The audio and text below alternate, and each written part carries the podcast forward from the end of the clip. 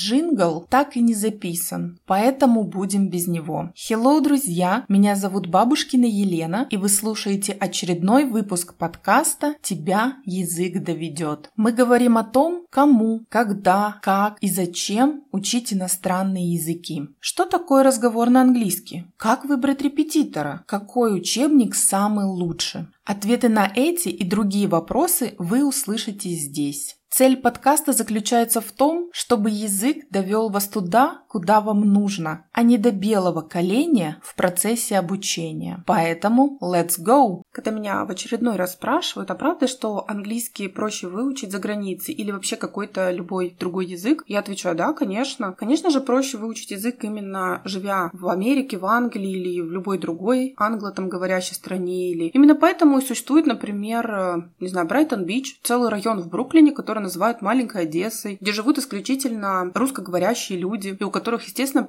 и где преобладает в основном э, русские, украинские и другие славянские языки, да, общение. Конечно, язык проще выучить за границей. Именно поэтому у меня в Германии живут родственники, которые ходят исключительно в русские магазины, общаются только с русскоговорящим населением и работают в тех местах, где преимущественно работают также русские. Да, проще выучить язык именно за границей. По телевизору было много разных программ, в которых показано, что люди, живущие за границей 10, 20, 30 и даже 40 лет, не могут элементарно изъясняться на языке той страны, в которой они проживают. Понятно, что переезд за границу по любой причине – это очень большой стресс. И, конечно, гораздо проще, когда есть поддержка в виде, когда есть поддержка опоры в виде граждан, которые говорят на твоем языке. Но выучить английский за границей проще. Это так и остается отчасти большим-большим мифом. Не буду спорить, что когда ты находишься стране изучаемого языка, у тебя большая есть возможность для устной практики. Но этой возможностью надо пользоваться. Если ты, например, в Англии хочешь выучить английский, но при этом избегаешь контактов и предпочитаешь не выходить из дома, то та благоприятная среда не поможет твоему развитию, развитию твоего языка и улучшению произношения. Это можно сравнить, например, с покупкой абонемента. То, что вы купили абонемент в тренажерный зал, еще не создаст вам красивую фигуру, потому что нужно